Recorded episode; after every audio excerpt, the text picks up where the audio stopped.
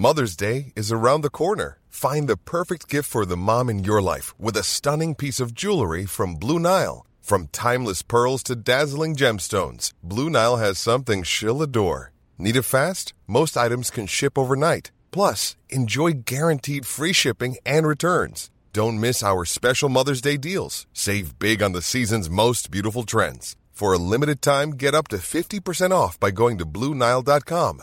That's Bluenile.com. It's June 2nd, 1875, and another remarkable event is about to be uncovered by Arion, Rebecca, and Olly, the Retrospectors.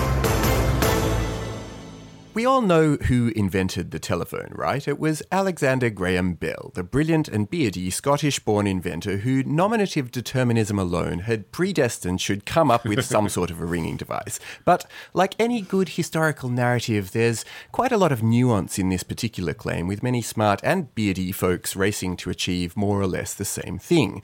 Bell's effort, though, had a critical breakthrough today in history in 1875 when he heard an unexpected twang sound that came as a bit of a eureka moment. Yeah, so this isn't the moment which is often commemorated slash romanticised when he first spoke to his assistant, Mr. Watson, on the phone. And it isn't the moment that we've discussed before on this show where he said ahoy because they hadn't worked out you should start a call with hello yet. I love that. This is the moment where he sort of accidentally, really, stumbled across the technology that underpins the whole business of transmitting voice through wires, what he called then the quest for the speaking telegraph. Yeah, so the prototype of the telephone that he was working on at this point used metal reeds to create vibrations at different frequencies, which in turn, the idea was that they would be conveyed via electrical signals over telegraph lines to a receiver, and that would have its own vibration to replicate the same sounds at the other end. So, if I was alive in 1875, I would not be one of the bearded people in the race to create this technology. I'm already confused. Well, in fairness, the reason that Bell thought that this was possible was because he misunderstood a mistranslation of an article that made him think it had already been done in Germany. He later said if he had understood the situation correctly, he wouldn't have bothered going down this path at all. wow. But anyway, he had gone down it, and so he and Watson were experimenting. They were actually uh, they actually met at Charles Williams's Boston workshop, which is where Watson met Edwin Holmes, the guy who created the first commercial burglar alarm. They met there at the same place in 1878. This was a real a real who's who you know. Um, of, of, people from our previous yeah. episodes. of people from our previous episodes. Yeah. There's a Helen Keller yeah. reference still to come. I mean, they're all in it. well, anyway, so they were in the workshop. They were experimenting with this device with the metal reeds, and Watson accidentally brushed up against one of them. And Bell, who was at the receiving end of the wire, 60 feet away, heard the tone. And this was the basis of the telephone. He proved that it could be done, that he could hear the sound. He, at this point, it couldn't, it couldn't replicate human speech, but it could transmit sound. Yeah, there were a couple of people who were working on similar kinds of technology to find new ways of using the telegraph to basically make it more efficient in being able to deliver messages. And the idea was that if you had a harmonic telegraph where you hit different notes, then you could communicate a lot of different information at the same time. Yeah, because the telegraph, as invented by Samuel Morse in 1844, it was amazing but it was expensive and you could only send one message at a time yeah. by going da da da da da. Exactly. So this, this, idea was if we multiplex it, that's what they called it then we could we could have lots of messages all happening at once, like a modem. Yeah, the the telegraph system of old was literally one note, and this was going to be polyphonic, so you could communicate lots of things at the same time. And by the middle of the 1870s, a bunch of people, including Bell, were working on this simultaneously because, you know, the telegram system had become, as we've said before, the internet of the age, and accordingly, the largest telegraph company of the United States, which was Western Union, had offered a prize of one million dollars for whoever could develop the first system for simultaneous transmission of several communications at the same time. And so Bell was in a race with other people, including Elisha Gray, who is another person who claims the mantle of uh, being the inventor of the telephone. But he was also working on this uh, harmonic telegraph system at the same time as Bell. Yeah, I mean, Gray was really the Tesla of the race to create the phone. Uh, so the first time that a phone call was made where speech could be transmitted was using this. It, it used a, like a vibrating needle in water, and that to change the frequencies. And he had filed this intention to lodge a patent, which was something you could do at the time, the same day that Bell filed his. So, it, so there's definitely room for it to be contested. But I'm sorry, we only have room in in pop culture for one inventor of the telephone. sadly, it is Alexander Graham Bell. well, I suppose the difference between the two men, which is quite interesting is that Gray is sort of a technologist, really, who's inventing things because he's interested in the hardware as much as the application. Bell approaches this from an obsession with the voice and the way the human voice is received by the ear. So he was a teacher of vocal physiology and speech at Boston University. He was from a long line of elocutionists. His grandfather was an elocutionist, and so was his father. And he opened the School of Vocal Physiology for deaf students in 1872, where former Retrospector star Helen Keller was one of his most famous pupils. His wife was deaf, so was his mother. So the thing he was interested in is how can we mimic what I know about the human ear and the human voice in a piece of technology?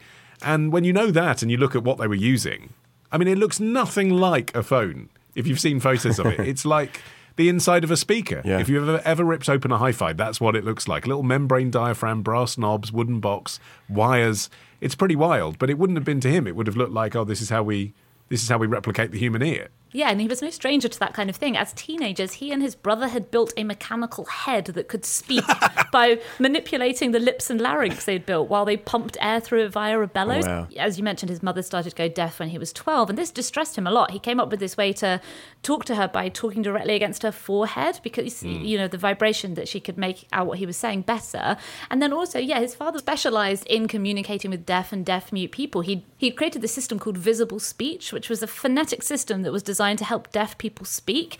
Basically, what they would they had to do is memorize all the different positions of the tongue and the lips, and he'd come up with a system of symbols to represent all of these movements. The idea being that even if you couldn't hear, if you successfully memorized all of these positions, you would be able to speak. I think now there's a lot of politics around the deaf community and the relationship between speech and sign, but at the time, the idea that deaf and deaf mute people could integrate into hearing society via lip reading and speech was progressive. A lot of deaf people at the time were ignored or assumed to be mentally impaired, you know, really isolated. Alexander Graham Bell's own wife was one of the first generation of deaf children to be taught to speak. She could lip read and speak, and you know, uh, she was integrated into mainstream society. I mean, it's this background that some uh, scholars have tended to say was the advantage that Bell was working with over people like Elisha Gray, who had a much more traditional engineering background. He was a professor at Oberlin College and worked very closely with Western Union throughout much of his career.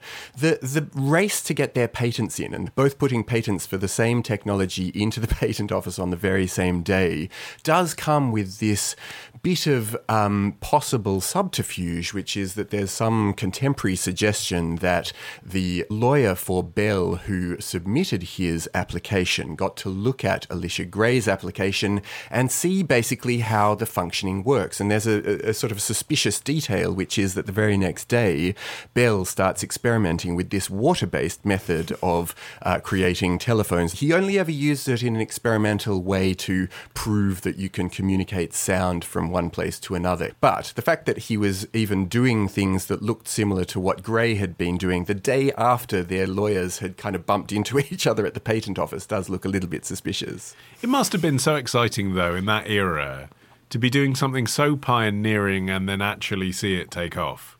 I mean, it wasn't an instant hit, the telephone, because obviously it required whole villages and towns to be equipped with telephone wires before anyone could use it. But the concept was an instant hit. Royalty was shown it, presidents mm. were shown it.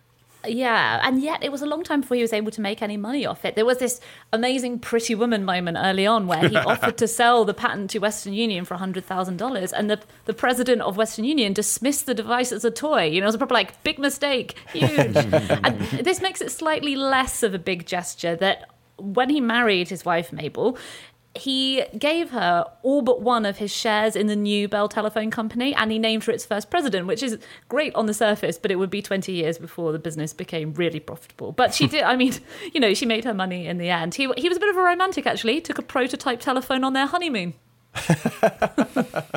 well, he took it everywhere, really. Bell showed it to Queen Victoria. Uh, he had a demonstration in London where the Queen considered the process to be quite extraordinary, although she did say that the sound Welcome was return to that impression after a few years in the gutter.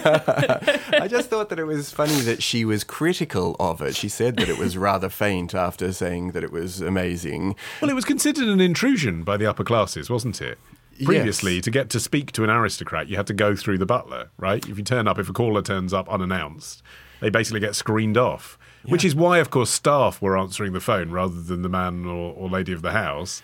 But even so, there was just this kind of instant decision oh, God, do we speak to them or not? Which people didn't like. They thought it was Well, intrusive. I guess it's gone full circle because people hate phone calls again now for the Yeah. exact same reasons that they hated them then. Yeah, It's yeah, always felt intrusive. I mean, even when the phone rang in your house in the sort of like, you know, the pre mobile phone era, the fact that you had to run and it could be anyone and pick up to absolutely any person of any class was repulsive. Uh, I've slightly overstated my case. But, you know, it's always been a little bit uh, annoying to have to answer phone calls. It's hard to know where Arion ends and Queen Victoria begins.